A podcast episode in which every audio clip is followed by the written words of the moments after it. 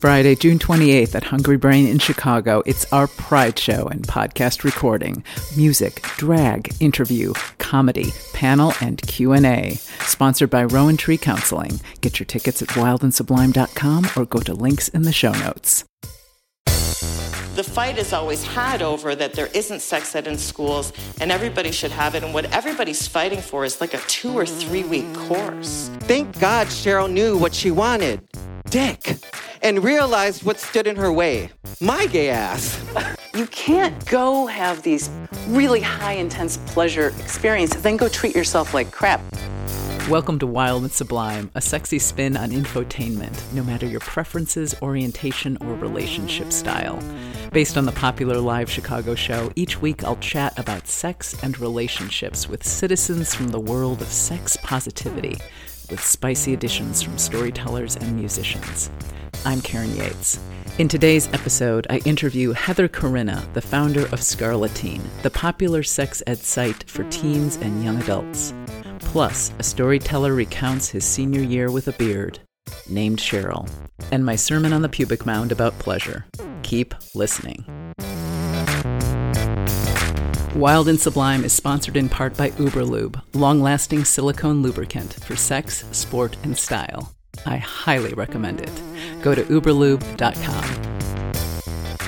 So, this week we are continuing our mini arc of episodes uh, where we look at the cultural assumptions that we picked up when we were kids. You know, how do we dismantle these assumptions or beliefs around sexuality? But then, you know, going forward with our kids, with the next generation, how are we? Uh, how are we revising some of these messages that we uh, that might not serve anymore? I interviewed this guest at our March 2019 show. Heather Corinna is a sex, health, and relationship author, educator, and activist, and is also the founder of Scarleteen, one of the first and the longest running inclusive, sex positive, and comprehensive sex education online resource for young people, with over 8 million views a year. They have written Sex, the all you need to know sexuality guide to get you through your teens and 20s, and co wrote with Isabella Rotman Wait, what? A comic book guide to relationships, bodies, and growing up. At the time of this interview, the book Wait What had not yet come out. Have a listen. Okay, how many people know what Scarleteen is? Awesome. So if you if you haven't been to the site scarleteen.com, it is this extraordinarily comprehensive sex ed site. Great if you're a teen or an adult to get information. And you do so much on that site. Message board service. It's, they have four free direct support services message board, text service, one on one with kids, online chat, and an advice column with, with individuals' questions. Um, wow. How do you get it all done? How much staff do you have? What's going on? Tell me more. Um, you know, normally we uh, we have a pretty we have a pretty tight staff. We usually ha- only have about twelve to fifteen people. Most of those people are volunteers. Not everybody's volunteers. Um, most people work remotely. We're a website, so we got to be able to do that. So people are from around the world. Our users are from around the world, so that makes sense. Um, a lot of the direct services we ha- so we have 8 million users a year at the site but just to kind of put it in perspective of the direct service that we do that's like 0.001% of the traffic. Most of our traffic people are reading articles they're reading columns and some of them too when we have the public facing direct services so the message boards way more people will lurk and read the boards than people who will necessarily participate. Like if anybody in here has ever written advice columns, the interesting thing about writing an advice column is that you have to always know it's not just for the person that you're writing it for. Like ultimately, it needs to mostly be for that person, but so many more people than that person will read that one piece. Right.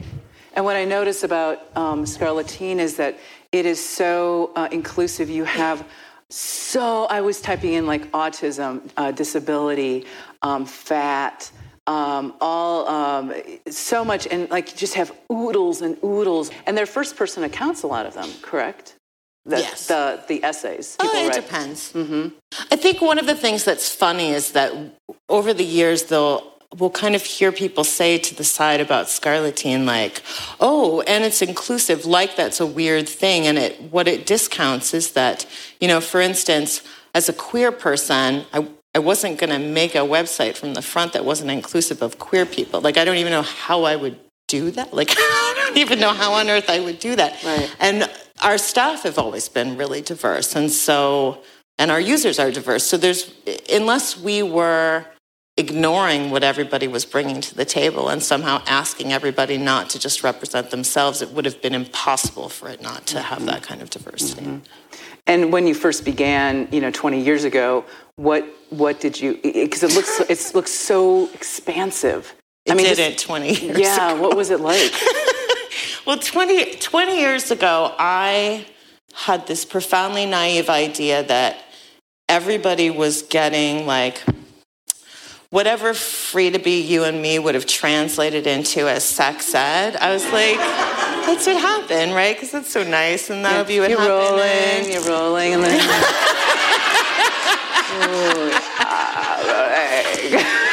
And so, Wait, try that, guys. It feels really Right. good. The rolling. rolling. uh, does it feel good? Uh, okay. But uh, you know, we I started getting questions in as somebody doing sex ed work for adults, and I kind of thought these were the outliers, right? So the people that had questions like this was extra because they weren't just these small things weren't covered. So I thought we maybe needed like five or six pages, and those would be, I know it's stupid, right? Like it's profoundly stupid what I thought. That it's, uh, it, it was, it still is, right? That that would supplement all of the great information that they were not getting anywhere else. So every time that we would answer one question and put up a page, like, a whole nother flow would come through. So it just, you know, I mean, now I think at this point, between articles and advice columns, it's, you know, it's 10,000 pages. maybe. It's a Uh, well, lot of pages. yeah, it's kind of like the, it's it's sort of your story reminds me. Yes, sex is really complex. It is a complex subject, and you know, the vastness of the site kind of reflects the vastness of of the complexity. Well, and it's unique. I mean, that's the thing. Like, when everybody's kind of in a fight about what's the right kind of sex ed, and they're trying to come up with, and I don't want to piss on having sex ed in schools. I think sex ed should be everywhere we can have it, right? And then wherever anybody wants to access it, because that feels like the right place for them, they can get it. But the fight is always had over that there isn't sex ed in schools and everybody should have it. And what everybody's fighting for is like a two or three week course, right? They're fighting for this thing that is so basic that yes, we should have it, and yes, it should be good, but can it, it can also only be so good when it's three weeks at a maximum, 45 minutes in a classroom, a classroom full of high schoolers or middle schoolers, usually in kind of a public school toxic social environment that aren't going to be asking their personal questions because it's not safe at school Right. to give personal information. And so, even in the best case scenario where people get a good sex ed course, they're not necessarily going to have their personal situation. Nobody's going to sit down with them, especially a public school teacher risking their job, right. right? To sit as if they could even answer most of those questions, to sit down and go through someone's unique problems that they're having with masturbation or with their boyfriend or with coming out or with figuring out what their identity is. Like it, it's just, it's really personal and it's very individual. Yeah, I mean, I was looking at the message boards, and like you know, kids are asking very specific questions that need specific answers, and you provide that.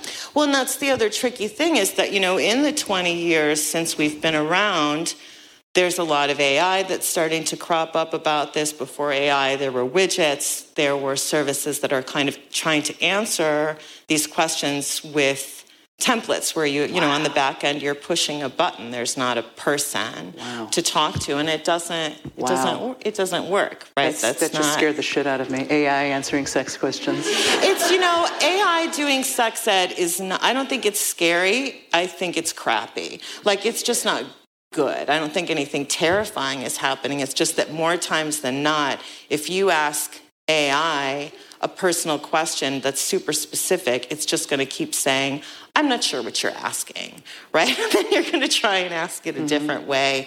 And you're going to keep trying to ask it until you hit the algorithm that's going to give you the like, you should wear a condom. And that wasn't even the question that right. you were asking.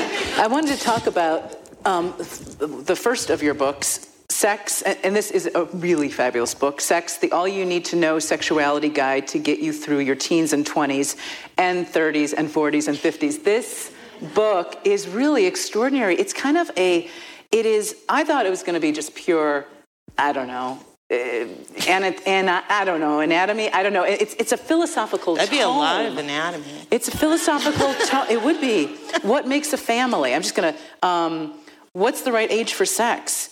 petting, massage, premature ejaculation, se- sexual differences versus sexual incompatibility, who's in charge, um, abuse and assault. Um, and it's really beautifully written. I, I, highly recommend this. Thank you. Yeah, right on. Really good, good stuff. Um, and let me also say, um, you know, volunteers, Scarleteen volunteers, donations. Yeah, okay. So we like money. Money is a good thing. and as you would expect, this isn't a multi million dollar operation they got going here. Um, how long did it take you to write this? Well, that's a second edition. The first edition, six years. Wow. And then. It, yes, that makes sense. Well, and it went through two publishers, actually, is the other thing. Is that, I mean, it's kind of funny when you do when you do pleasure based, everybody right now, I'm really glad to hear people finally getting with it. Like, it's so funny right now for me to hear people be like, pleasure should be part of sex ed. And I'm like, we've been saying this for two decades, I know. um, and it's good. It's good that everybody's caught up. But it's at the time that I was writing the first one, you kind of had the publishers that do sex books, and then you have YA. And there's not, the publishers that do sex books don't usually do young adult, and the publishers that do young adult don't usually do sex. And so both of those publishers are really bad with this book. Like there, there were different things that made them very uncomfortable or things that they wanted that just weren't going to work out. So yeah, six years the first time through two different publishers. Wow. Um, the second time around, actually, the nice thing is, I remember the first time with both the publishers I had, I had to have a lot of arguments about stuff that I didn't feel like I should arguments about gender inclusivity, arguments about, you know, uh, assuming from the front that adolescents wanted to have sex because they wanted to have a good time. I know it's crazy. Um, but it's true. Some people really want to have sex for that reason. Um, and uh, the second time around with the book, I kind of came through to my editor and, and laid out all of the things that I had to fight for the first time and said, I don't have to fight for these things anymore, right? And they said, nope, we get it. So it was actually a lot easier the second Awesome. And now you have a new book for um, middle schoolers coming out. We do. Called Wait What? A comic book um, for uh, preteens, you wrote it with uh, illustrator Isabella Rotman. I did. And it is tremendous. And it's also good for people with developmental disabilities. That's the plan. So yeah, so I'm super excited about this. So it's it's a comic book. It also is an activity book. There's like there's paper dolls. it's nice. I've, I've seen the draft. Search. Yeah. Like I'm a little excited about it because I like an activity book. Um, so our our thought in doing it, and we started that four years ago, and it kind of came in fits and starts, is that um, even when you've got, especially people in middle school, getting sex ed. And here's the weird thing I don't know if everybody knows this, so I'm kind of like trying to gauge the age of the room, and I think so. If you had the idea that even in schools where there's not sex ed, they still got those really stupid puberty classes where they tell you about periods, yeah. they don't anymore. Most of them what? don't. No. Most of them are not. They don't play the Walt Disney cartoon of, right. with the oh, with the ice cubes. Right. Check it out online, YouTube. Those Walt are Disney. amazing. Yeah. Yeah, that was during really World weird. War II that they made those. Those are crazy, crazy films. But yeah, no, most, yeah, right. So basic kind of, I mean, it wasn't great health education to begin with, but it was something. And no, a lot of them aren't like I'm having to explain how menstrual periods work to 25 year olds all the time because that's not, that's not what's happening. Um, but, our, but our thought with the kind of middle school comic is that you can, whether it's at Scarleteen or it's at Planned Parenthood, you can look up um, birth control methods. You can look up safer sex. Like, there's a lot of stuff that you can look up online now and you can find it. What you can't so much get is a social education. So, for middle schoolers, particularly, and we were just talking about this over here, is that, like, you know, middle school is generally a very harrowing experience for everyone, particularly around sex and relationships and sexual identity and bodies changing and people's relationships changing and all of those things. And so, what we really wanted to give them was a model of how to talk to each other about these things and just kind of be with each other around this stuff. And so, the way that the comic works is it's five friends and they're all talking about stuff together. And the other thing that we wanted to show is that middle schoolers can know can educate each other. They absolutely have the skills. We, we might have to give them some information and we might have to give them some mentoring and modeling like this about how mm. to talk to each other with sensitivity and how to accept each other's differences as things are changing. So that was really what we were going for. We kind of think of it as like a sex ed prequel. Like if you got all of these things, then if you went into sex ed that wasn't super great, but it was rudimentary enough, you'd probably come with enough of the skills that actually mattered mm-hmm. that you could look the rest of it up. But you can't really look up so well how to not be a dick to your friend when they come out, right? right. Like, right, yeah. Okay. So it's exciting. It is very exciting, and that comes out in September. That comes out September third. You could pre-order it now. Pre-order it. Women and Children First. Simon and Schuster. Um, yes, Heather. Thank you so much. Thanks, Heather. We will return in a moment with a Q&A session that Heather took part in from that same show. But first, a commercial for this show. I have, by the way, been listening to a lot of public radio and I've been memorizing some of the phrases they use. So, how are you liking the Wild and Sublime podcast so far? Do you like it? Would you like to support our weekly venture with a small monthly donation? Consider joining our membership program on Patreon, where members get discounts, bonus content, and more. You know, a lot goes into making this podcast, and any amount of support you could give us would be welcome. Monthly subscriptions start at $5 and are flexible. Currently, we have a very cool discount offer from our guest from the last episode, sexologist Jennifer Litner. She is giving Wild and Sublime Patreon members 15% off her sex ed course for parents in helping them navigate talking about sex with their kids. This offer is good at any level until October 15th, and you can find the link to Patreon in our show notes.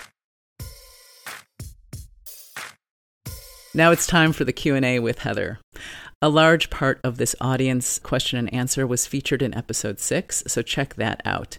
In this following segment with Heather Corinna, you'll also be hearing from Kingster and Dom Peter, aka Makes Things Happen, who was in episode six as well, giving his kinky take on staying authentic while raising kids. Enjoy. Here's two questions that are somewhat similar, and I'm going to, uh, and they, they are for, I think, everyone, but especially Heather. I want to foster an open, sex positive environment for my kids suggestions and any suggestions for parents to break the cycle of sex lies in the face of societal norms. Oh my gosh. I actually yeah. think those two go together though, which is to say so the so the parent that says that they want to have that environment, the first thing that they're going to do is tell their children that they want to have that environment, right? This, mm. That's what they're going to start and say, "Hey, this is how this is how I want things to be. Yeah. When it comes to sex in our household and our family. Yeah. So let's start talking about that. What does that mean? And then the one that wants to break the cycle, it's because you're the parent that says this. It's also, I think that there's a lot of, and you're going to decide based on how it is with your kid and what your relationship is with them and where they're at in terms of their development. But there's a lot of value, I think, in parents and guardians and just other adults that are in their lives really talking to young people. I mean, within young people's interest, if their eyes are glazing over, don't keep talking to them about how it was for you when right. you were coming up with those things because one how it was for you when it was coming with this is going to show up in how you parent them around this anyway. And so then it's almost going back to what you were talking about mm-hmm. in terms of spotting people in relationships. You empower your children to be able to say, you know, I think that maybe, for instance, you're saying that it's so, so important who I have sex with the first time because of that thing that you told me about how you were raised around virginity. Maybe it's not. So, what do you really think about it? Right. Cool. I wanted to add to that. Um, a couple of months ago, I, I have two children, a daughter that's 12, son that's eight. And, you know, just like when, young, my, when my sister and I were younger, my, my uh, daughter hit, you know, my, uh, my son you know, just play hit, but he was not happy and he started crying. And my initial reaction is, you know, you don't hit anyone. And then it hit me just the night before. just the night before, you know, I just did a really intense impact scene with someone who consented to be hit. So it felt false. So rather than just doing the normal script of you don't hit your brother, you don't hit your sister, which felt false, I changed the conversation to you don't hit anyone unless they consent. And of course, there was a big question mark in her face. What are you talking about? and then I proceeded to explain the concept of consent. And quite frankly, they didn't fully get it. But that's okay. It introduced the concept to him. And I felt better as a parent because I was living more authentic. I was being age appropriate and kind of give them a message that really could um, serve them well for the rest of their life. Yeah.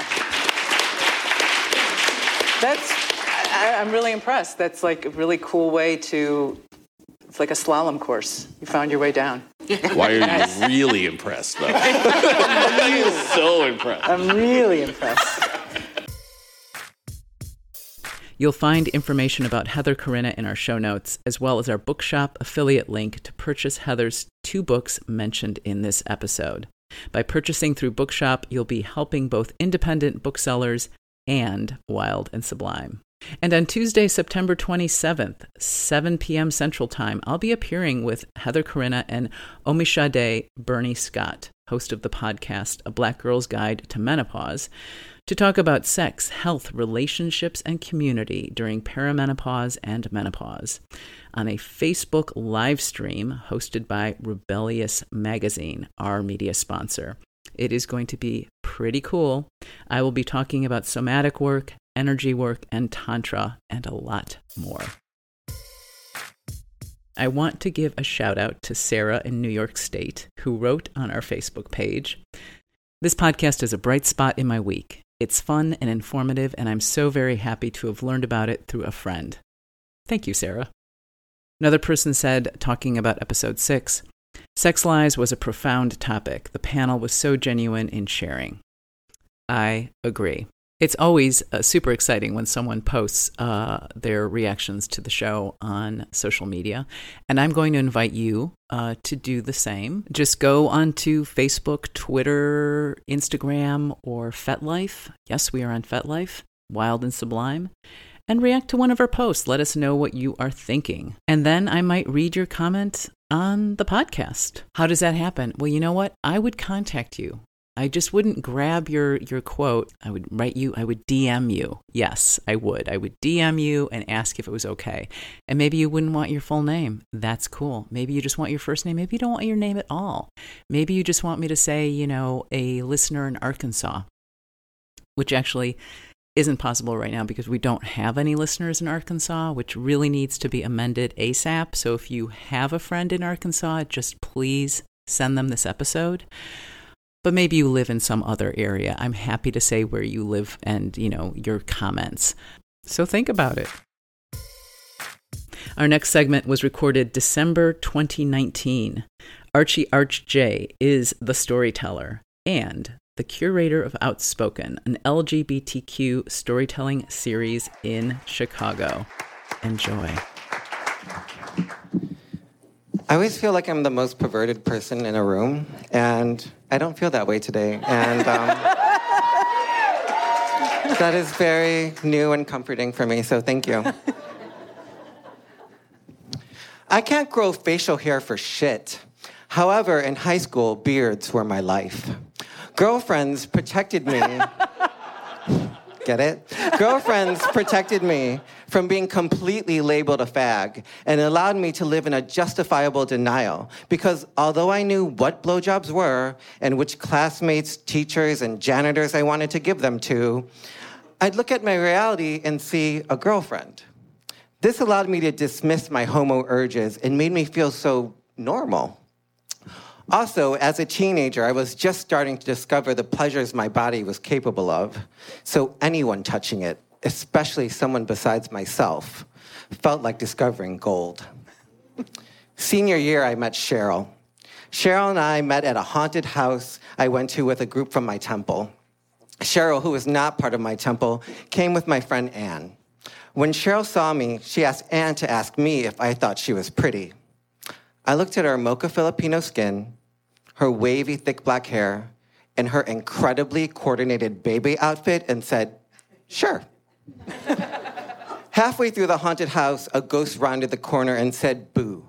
Cheryl screamed and backed into my arms. And by the time we exited the haunted house, we were holding hands. A few days later, we were boyfriend and girlfriend.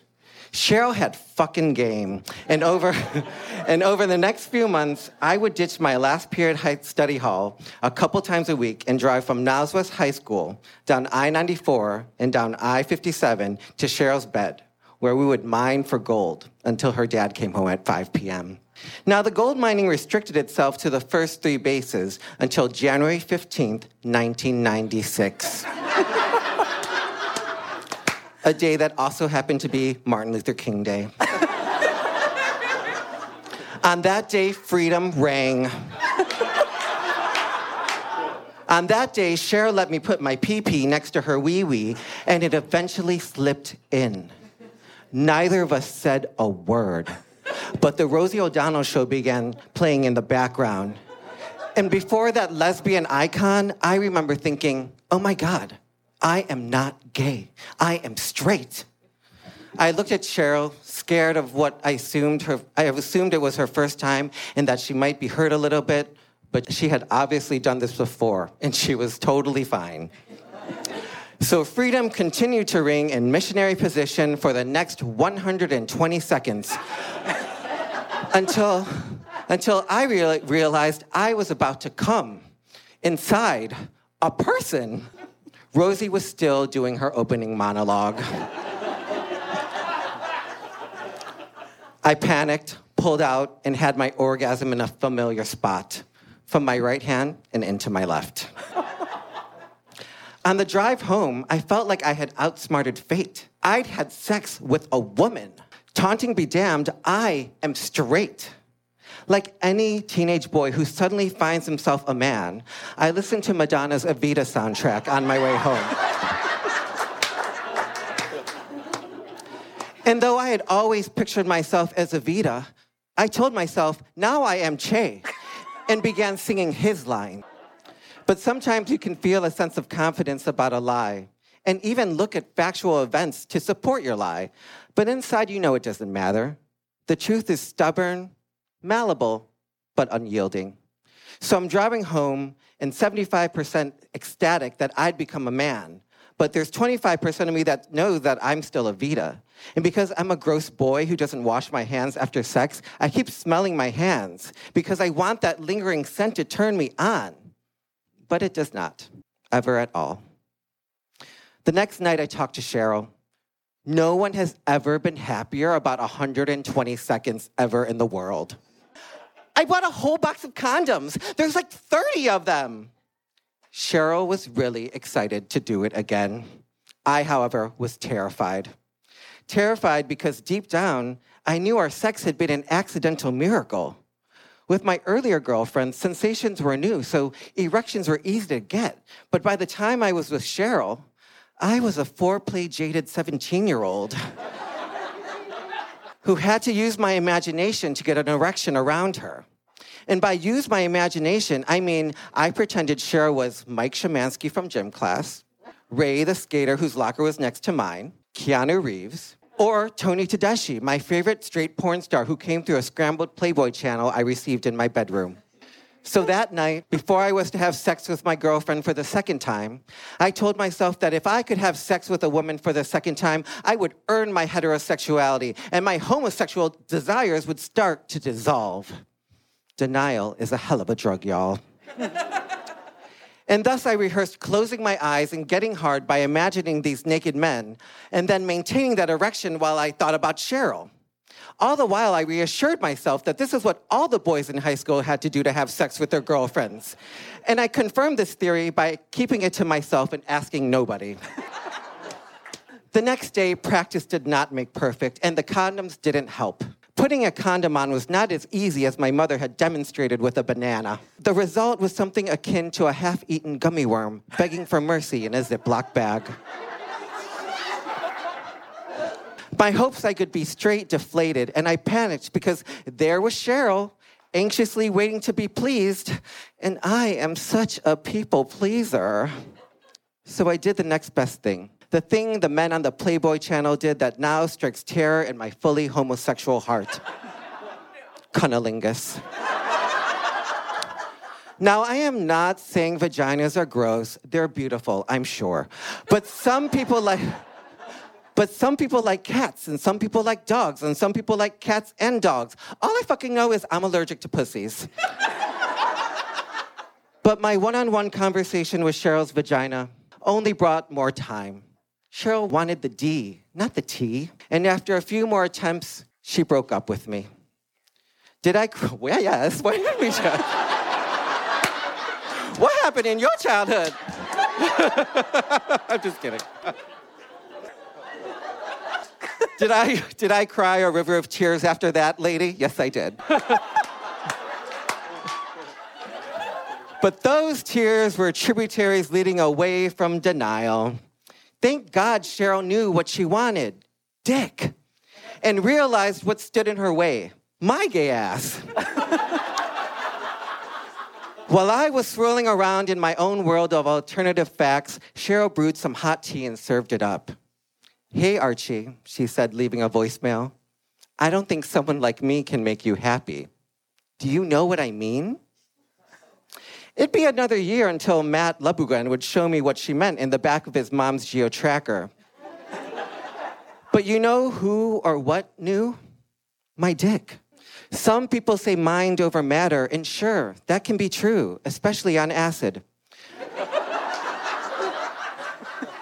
But they also say men have two heads, and once in a while, okay, maybe once in a long, long while, it's better to listen to the one that can spit the truth, amongst other things, in your face. Thank you so much.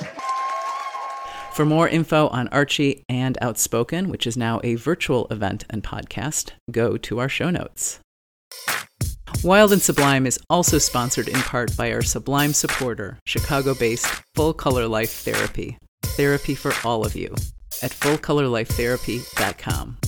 If you would like to be a Sublime supporter, showcasing you and your business and supporting us at the same time, contact us at info at wildandsublime.com. And now it's time for my sermon on the pubic mound.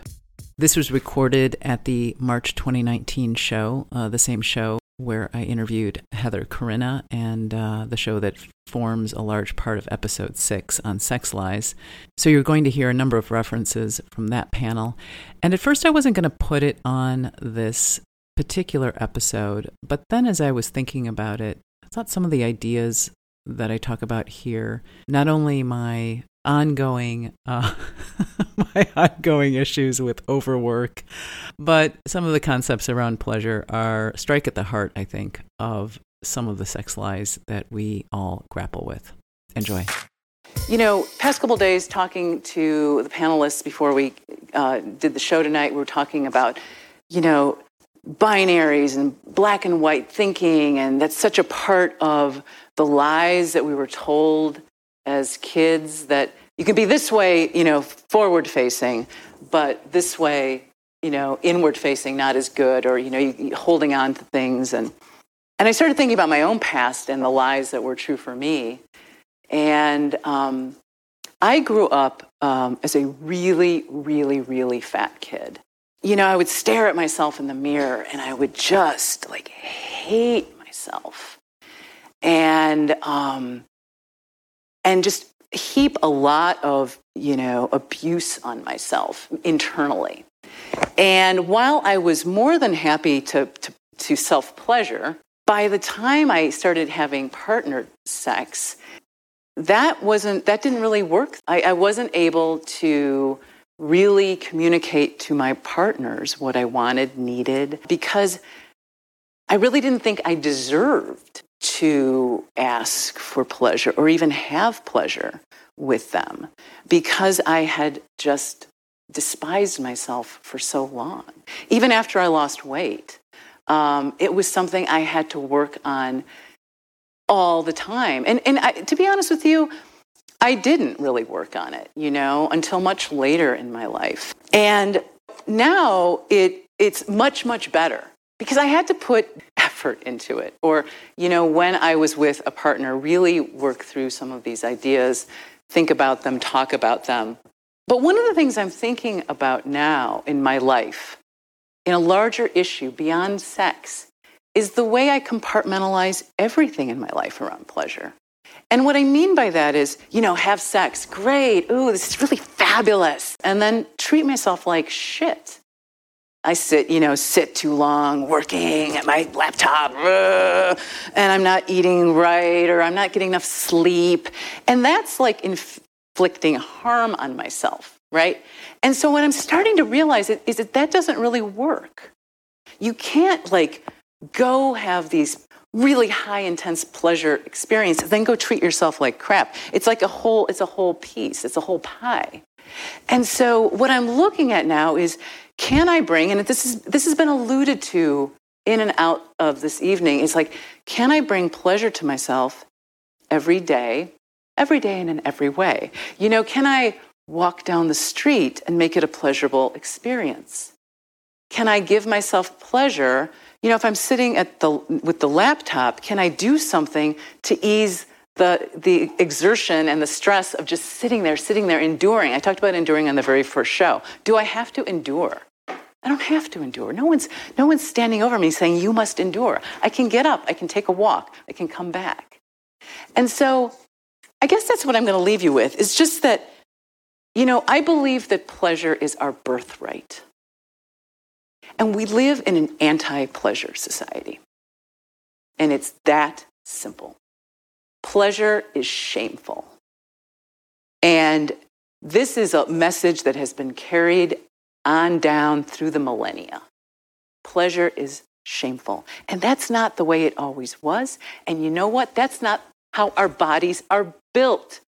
Our entire body is a pleasure organ. It's not just about down here, you know? And even your eyelids can experience pleasure the top of your scalp can experience pleasure. We, we have an incredible mechanism. And so I really urge all of you as you go out into the world, think about how can I give myself more pleasure on a daily basis? It doesn't have to be just about sex. There's more to it than that.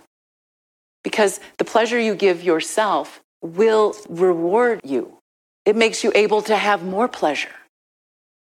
You know, their, their channel, pleasure is a, pleasure is a multi-channel thing. The more pleasure you give yourself in one area, the more pleasure you're going to be able to have in another area. Whatever your pleasure looks like, it can be sensation and pain play. So I seriously urge, I urge you to think about this and experience more pleasure in your life. So thank you.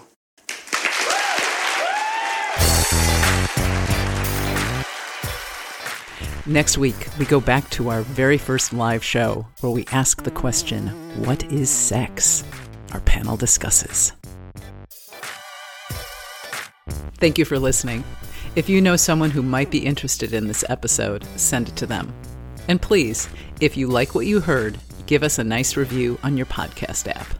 I'd like to thank Wild and Sublime associate producer Julia Williams and design guru Jean Francois Gervais. Theme music by David Ben Porat. Our media sponsor is Rebellious Magazine, feminist media, at rebelliousmagazine.com. Follow us on social media at Wild and Sublime and sign up for newsletters at wildandsublime.com.